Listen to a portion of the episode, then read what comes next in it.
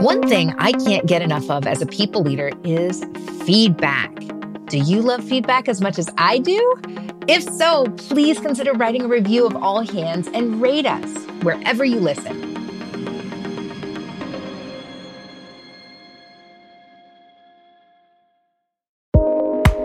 You're listening to All Hands, a podcast brought to you by Lattice, where people strategy is business strategy. I'm your host, Katelin Holloway. This week on the podcast, we're talking to someone who has truly tapped into the work culture zeitgeist. Through layoffs, through retractions in the economy at large, the way to evidence that you were a better worker and not deserving to be laid off, like the clearest signal was to work more hours. Anne Helen Petersen writes and talks about what workers are experiencing and feeling in the workplace. You may know her from her incredibly popular newsletter, Culture Study, or her advice podcast, Work Appropriate. She's also authored several books, and most recently, one that is specifically focused on hybrid work called Out of Office. An organization, when you have significant layoffs, has gone through a trauma, right? It has gone through an organizational trauma. And anytime there's trauma, there needs to be time to process that trauma and there needs to be time to heal from that trauma how do you as an organization address that without creating a scenario that is a burnout factory, right? Today, I'm excited to learn from Anne her perspective on the state of the current workplace, from burnout to overwork culture, layoff brain, and so much more. Anne, welcome to All Hands. Thank you so much for having me. We are ecstatic to have you on the show today. And so I, I have to admit, I'm breaking the all hands mold just a little bit here.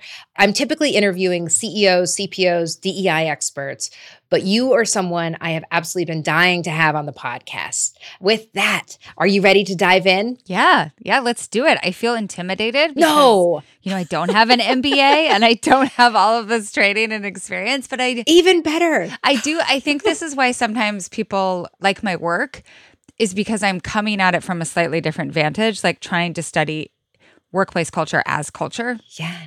And in fact, the more perspectives we can bring, MBA or or otherwise, is really important because we all are going to build our own unique cultures within our own workplaces that are exactly right for our organizations and our products. That was a perfect layup to my very first question, which is I'm really curious what fascinates you about the workplace? Why is there such this rife territory to cover and what really made you fall in love with it Great question. You know, sometimes people say that when they don't have an answer, but I actually think this is a very good question and something that I, I don't think I've been asked. Oftentimes people ask me, How did you get into thinking about workplace culture? You have a PhD in media studies, like you're a weirdo. so I think there are two things going on. One is that there are a lot of things going on in workplace culture that are manifestations, amplifications of things that are going on societally, right? So, whether that is struggling with ongoing issues of sexism, right? It's like very amplified in the workplace. Same thing with diversity, equity, inclusion. This is a societal struggle. And when you put it into the kind of like the microcosm of the workplace, like it becomes a lot more difficult to put principles or philosophies into practice when you're talking about work. The other thing that I think is really fascinating is that change should be easier than it is. Yeah. Right? Workplaces are stubborn. And I think one of the things that I really learned as I spent a lot of time looking at the history of workplace culture, how we got to the, our understanding of what workplace culture is today, is that historically, changes have come with glacial slowness the only way to think of it is, you know, one of those giant barges in the ocean. You know how long it takes for it to turn around or even to make a left turn?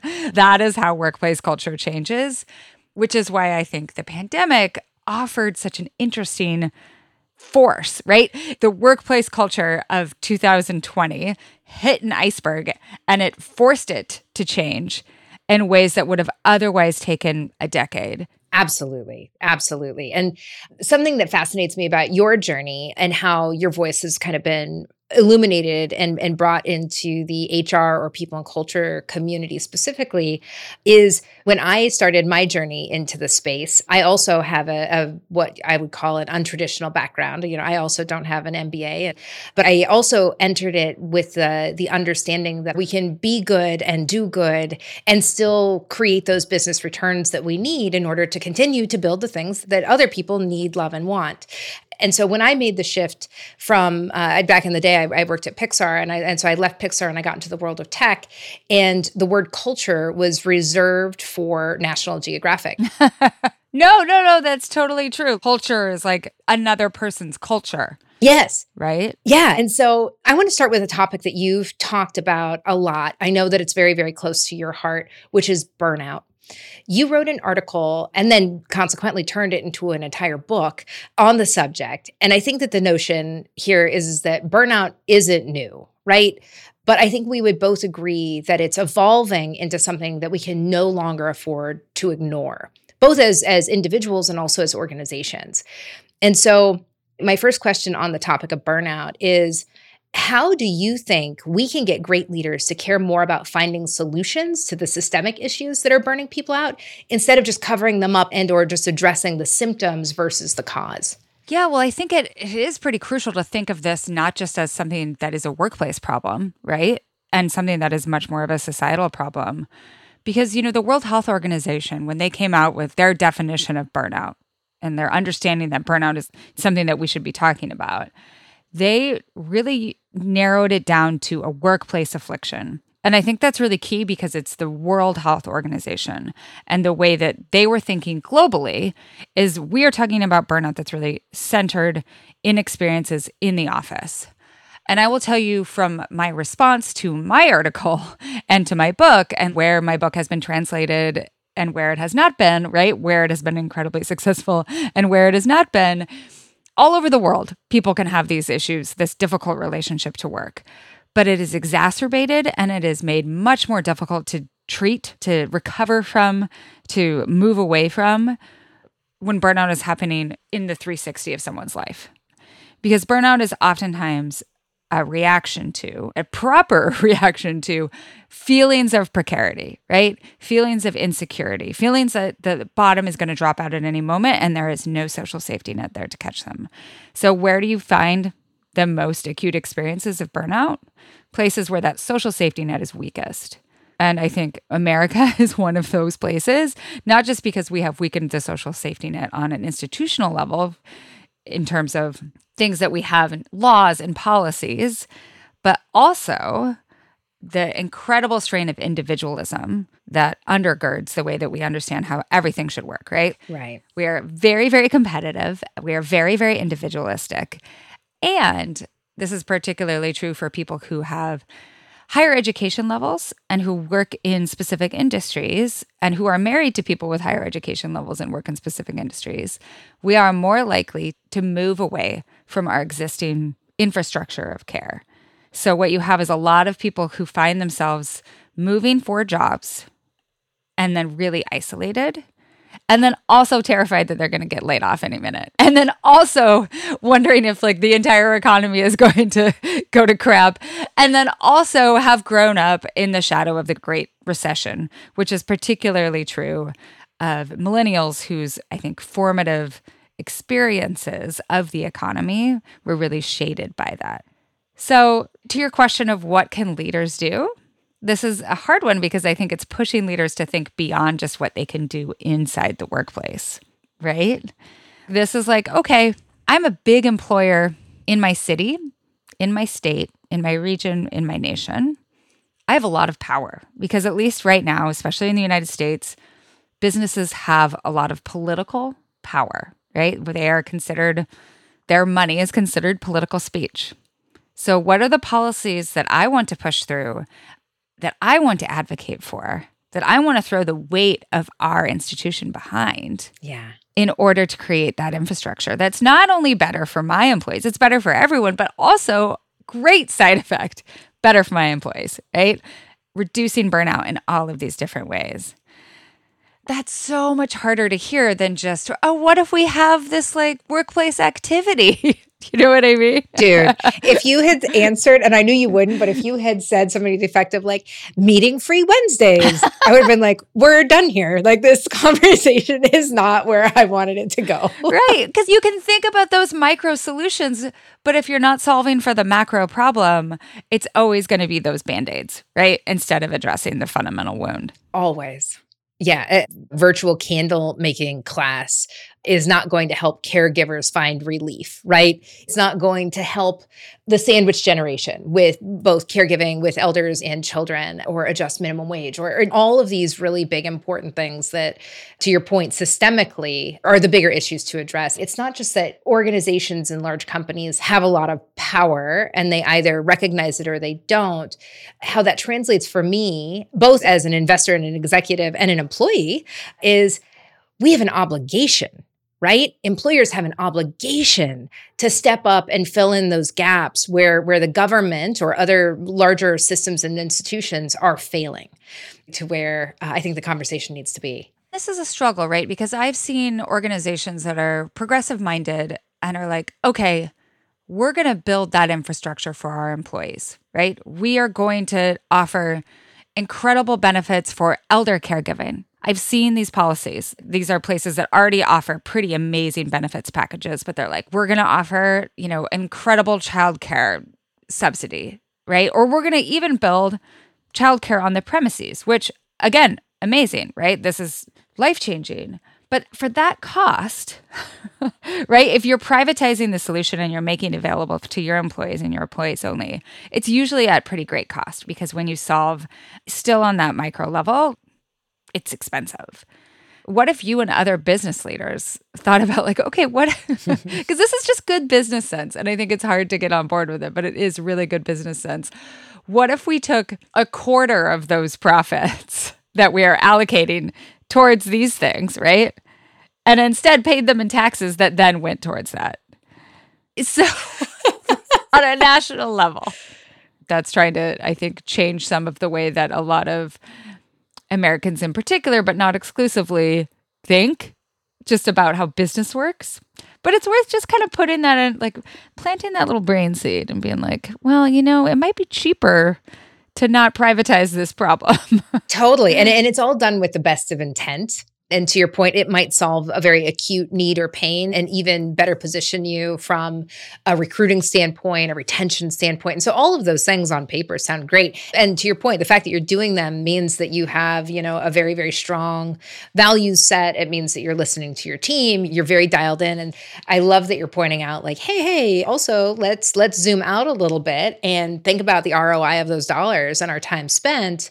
And if we linked arms, we probably could have a bigger impact with a smaller price tag that that impacts more than just us. Well, and I think you can also approach it from a perspective of yes and, right? So, yes, we're going to try to cultivate these policies for our, our current workforce and we are going to try to advocate to make these into public policy.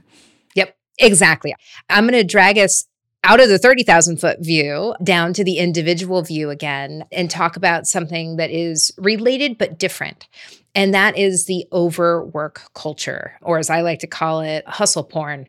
And this idea that that grinding will get you everywhere, right? And I think that different generations have adopted varying degrees of, of this overwork um, and this notion that you must work, work, work. My grandma used to to tell me all the time. She, you know, oh, sorry, grandma, I'm working late on this, or I've got to do that. She would say, you know, Katie, you know what you get when you work your fingers to the bone? Bony fingers. and I was like, okay grandma thank you. But it was it was a very kansas way of reminding me that like why why are we doing this? And and what really is the result? And so in your writing you call it overwork. And more specifically you talk about how overwork impacts our leisure health community bonds etc and so with this i have a two part question one, if you could please define overwork for our audience, because I think that this is a new term that that is important for them to learn. And then quickly following up with, do you think it's possible for individuals to bring more balance to everyday life without organized support within their organizations? Overwork, the way that we're talking about it, is a strategy or a norm of working for people in salary jobs, right? So jobs where you are not paid by the hour, there aren't laws governing that you would be paid overtime if you work over the hour, right? But the understanding is that you work many hours, right? Usually over 40.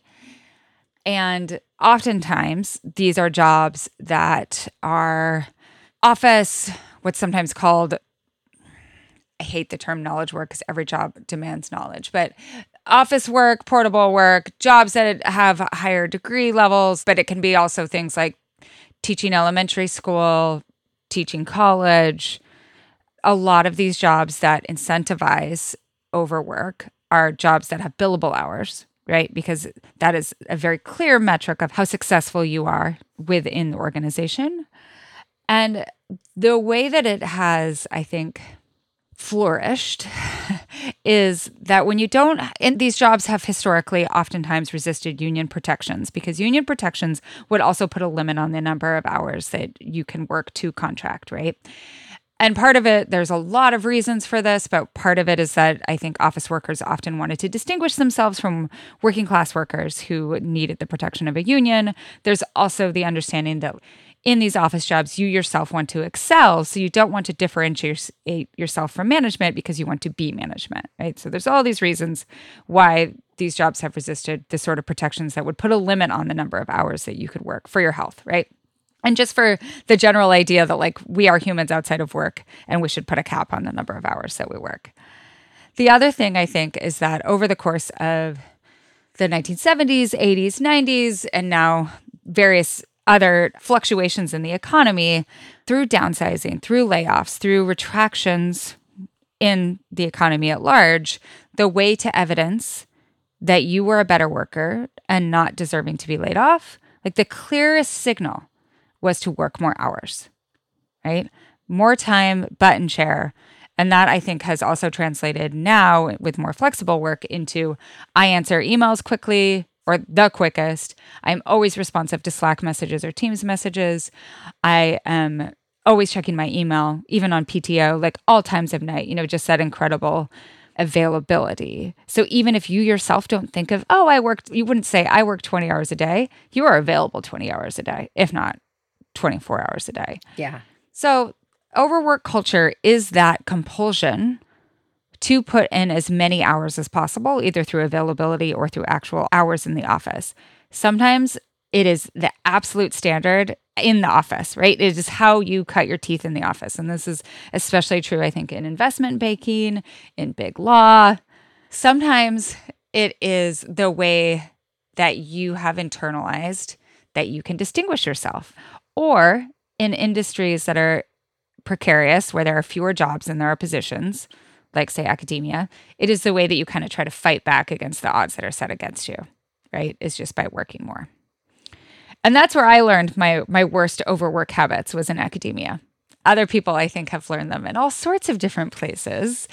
But the the fundamental problem is that like you really can believe the gospel for a really long time, right? Because to some extent there will be periods when it works for you, right? Oh. yeah. Yeah. Totally. I, I've been deeply rewarded for my overwork habits. Totally. But we were also part of the problem. We're the ones who are setting the standard that this is what good work looks like. Yeah, absolutely. The way that I think about it now, you know, and this is like, oh, it's my individual choice how much I want to work. It's not hurting anyone. But like, I think of it now as like a form of scabbing, right? That I was the one who was like screwing up the the labor norms for everyone else Yes. and and setting a different bar by which others are implicitly or explicitly that's the standard right and this isn't fair for, to people for so many different reasons right like it's not fair for people who cannot work all the time, either because of physical or mental limitations, or because they have caregiving responsibilities, or because they're a normal person, right? Right.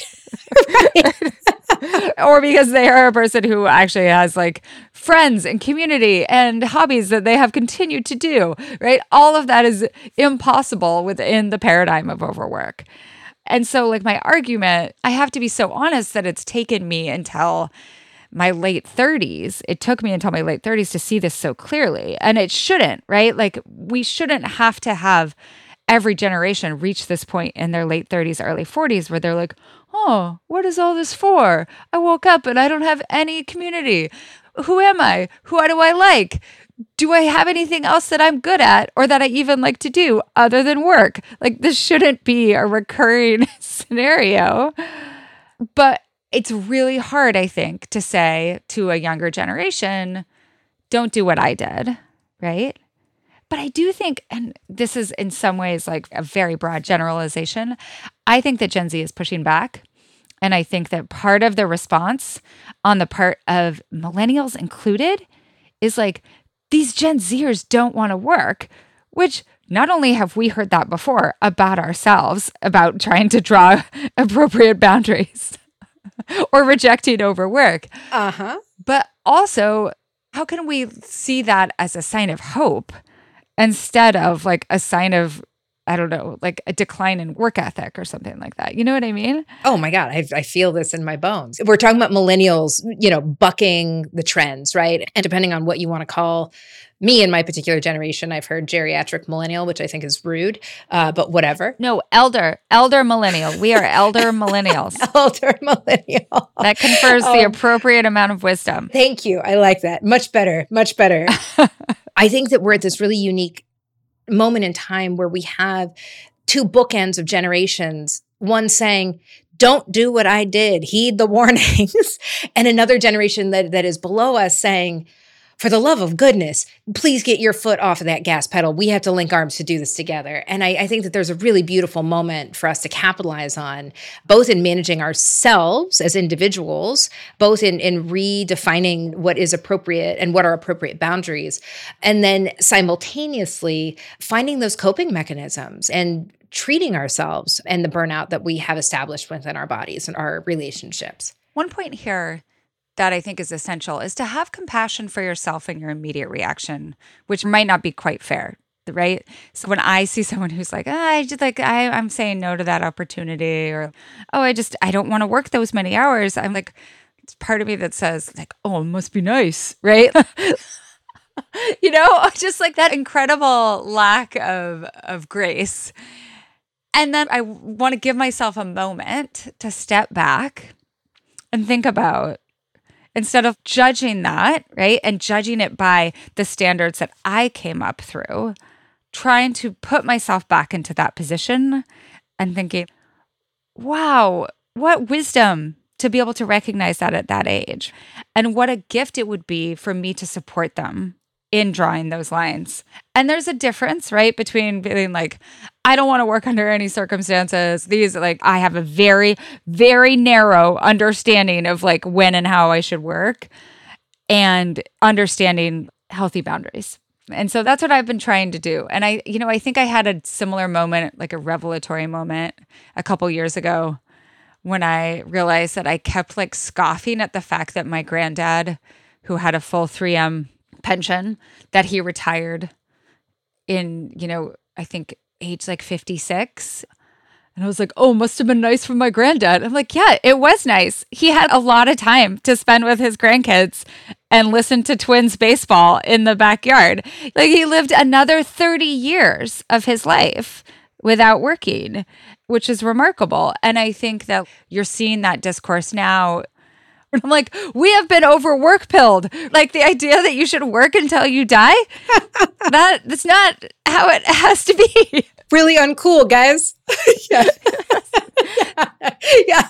Listen to your words. Like it's cool to be able to have more of your life or like to stop work before your body totally breaks down right like that's that's great and we should aspire to that as an advanced nation yes I, am I'm, I'm laughing uh, so that I don't cry um, because it's so right on. it just is so right on, and and yet so hard to do. I want to shift the conversation to layoffs. And typically, in a conversation around layoffs, or the conversations that are happening around layoffs, you talked about it earlier. There's a, there's a lot of fear. There's a lot of worry about availability of other jobs. What happens if I get laid off? And so many of the conversations that are happening around this topic are really focused about the people who are being asked to leave. You know, what are resources? What can you do if you've been laid off? How do you avoid being someone who is laid off? But something that that I've read in your work that I really appreciated is you've written about this term layoff brain.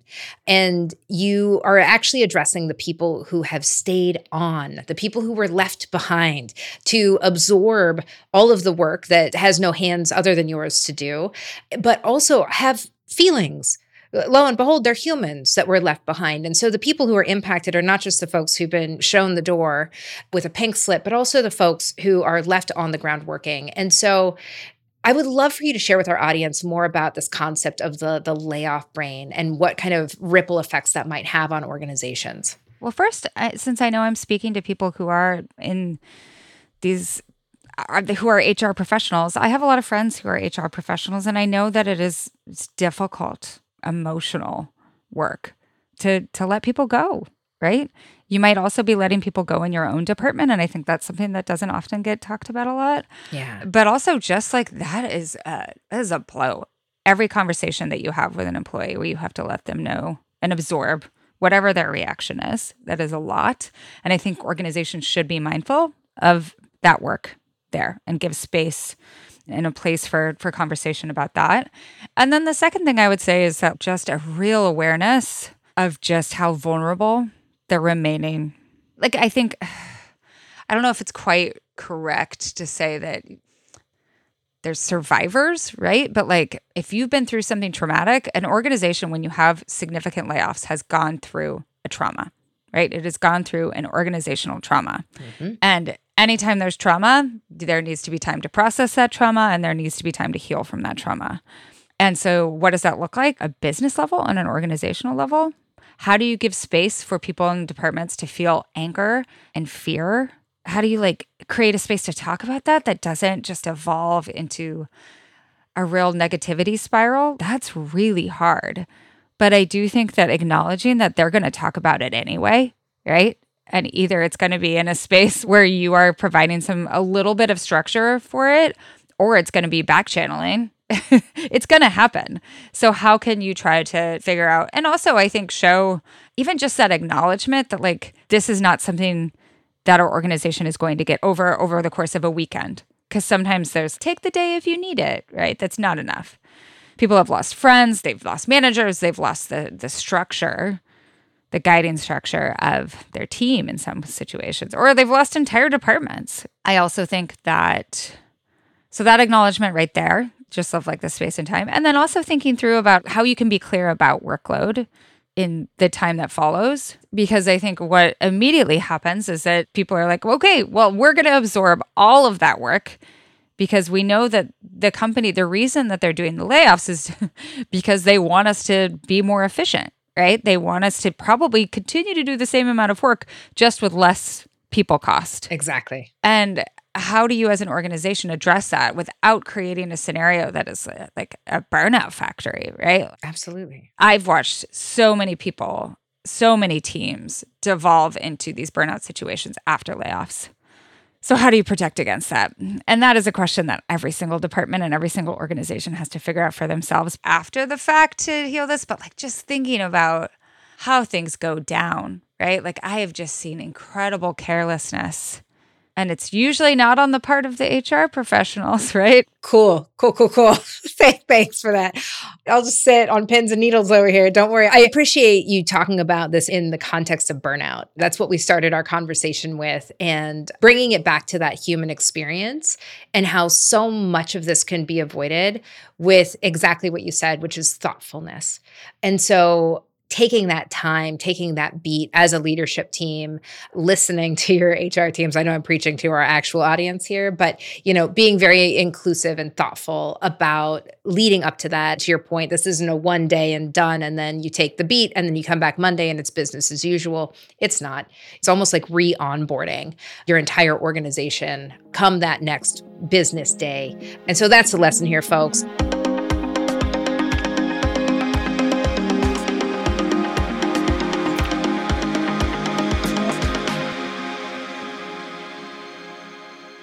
So at the end of each of our podcasts, we do the rapid fire questions. Okay.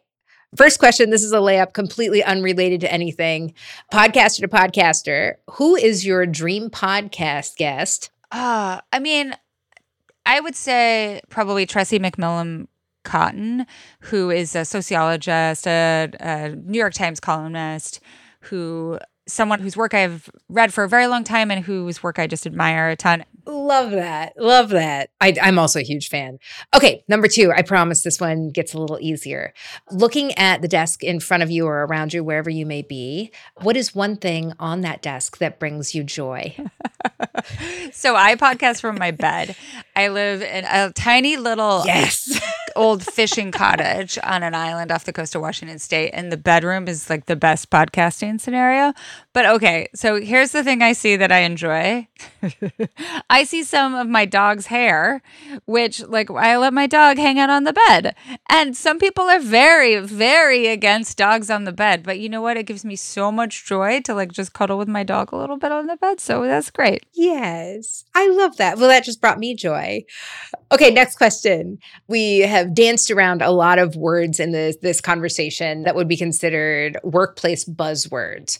What is the one trendy buzzword right now in regards to the workplace that you actually don't like at all? Oh, I hate so many different words related to the workplace uh, because I think oftentimes they're uh, offensive catchphrases to just like denigrate practices that are oftentimes just like boundary setting, right? So my least favorite is quiet quitting, which is just, oh, a healthy attitude towards work. Doing the actual work that is described in my job description is somehow like a denigratory practice. Yeah, yeah, I agree with that one very much. Um, not a fan. Um, last question, and you can take half a beat on this one if you would like. When was the last time you were deeply proud of something you've accomplished? You know, I have this podcast called Work Appropriate that took a long time to develop, and it's produced with Crooked Media, um, who do like Pod Save America and a bunch of other podcasts. And I was so nervous because it's just like I don't like the sound of my own voice. Like I don't like listening to the sound of my own voice. And I'm just really proud of the show. I think that it's done what we wanted to do. And it's a show that I know both me and my producer Melody are really proud of. And so we're about 15 episodes in, and I love where we're going with it. It just feels like we can do episodes forever and I think you should because it is absolutely fantastic. And I am so proud of you as well. It is such a gift. It is such a gift to be able to share the voices so authentically as you do and your guests do. So, Anne, thank you so much for spending the time with us today on All Hands. Thank you. This was a really wonderful conversation. And to you, dear listeners, if you do not already follow Anne, today is the day you should start. You can subscribe to her newsletter, Culture Study, at annehelen.substack.com. And be sure to check out her podcast, Work Appropriate. Thank you so very much for joining me on this week's episode of All Hands. I'm your host, Katelin Holloway. Follow All Hands wherever you get your podcasts so you never miss an episode. And if you like the show, tell a friend about us or give us a shout on social. This podcast is brought to you by Lattice. Learn more about how Lattice helps companies deliver great business results with smart people strategy at lattice.com. Find us on Twitter at LatticeHQ. All Hands is produced by Lattice in partnership with Pod People. Special thanks to our production team Christine Swore, Annette Cardwell, Rachel King, Amy Machado, Hannah Pedersen, Danielle Roth, David Swick, and Carter Wogan. I'll see you next time on All Hands. Until then, my friends, please keep leading authentically.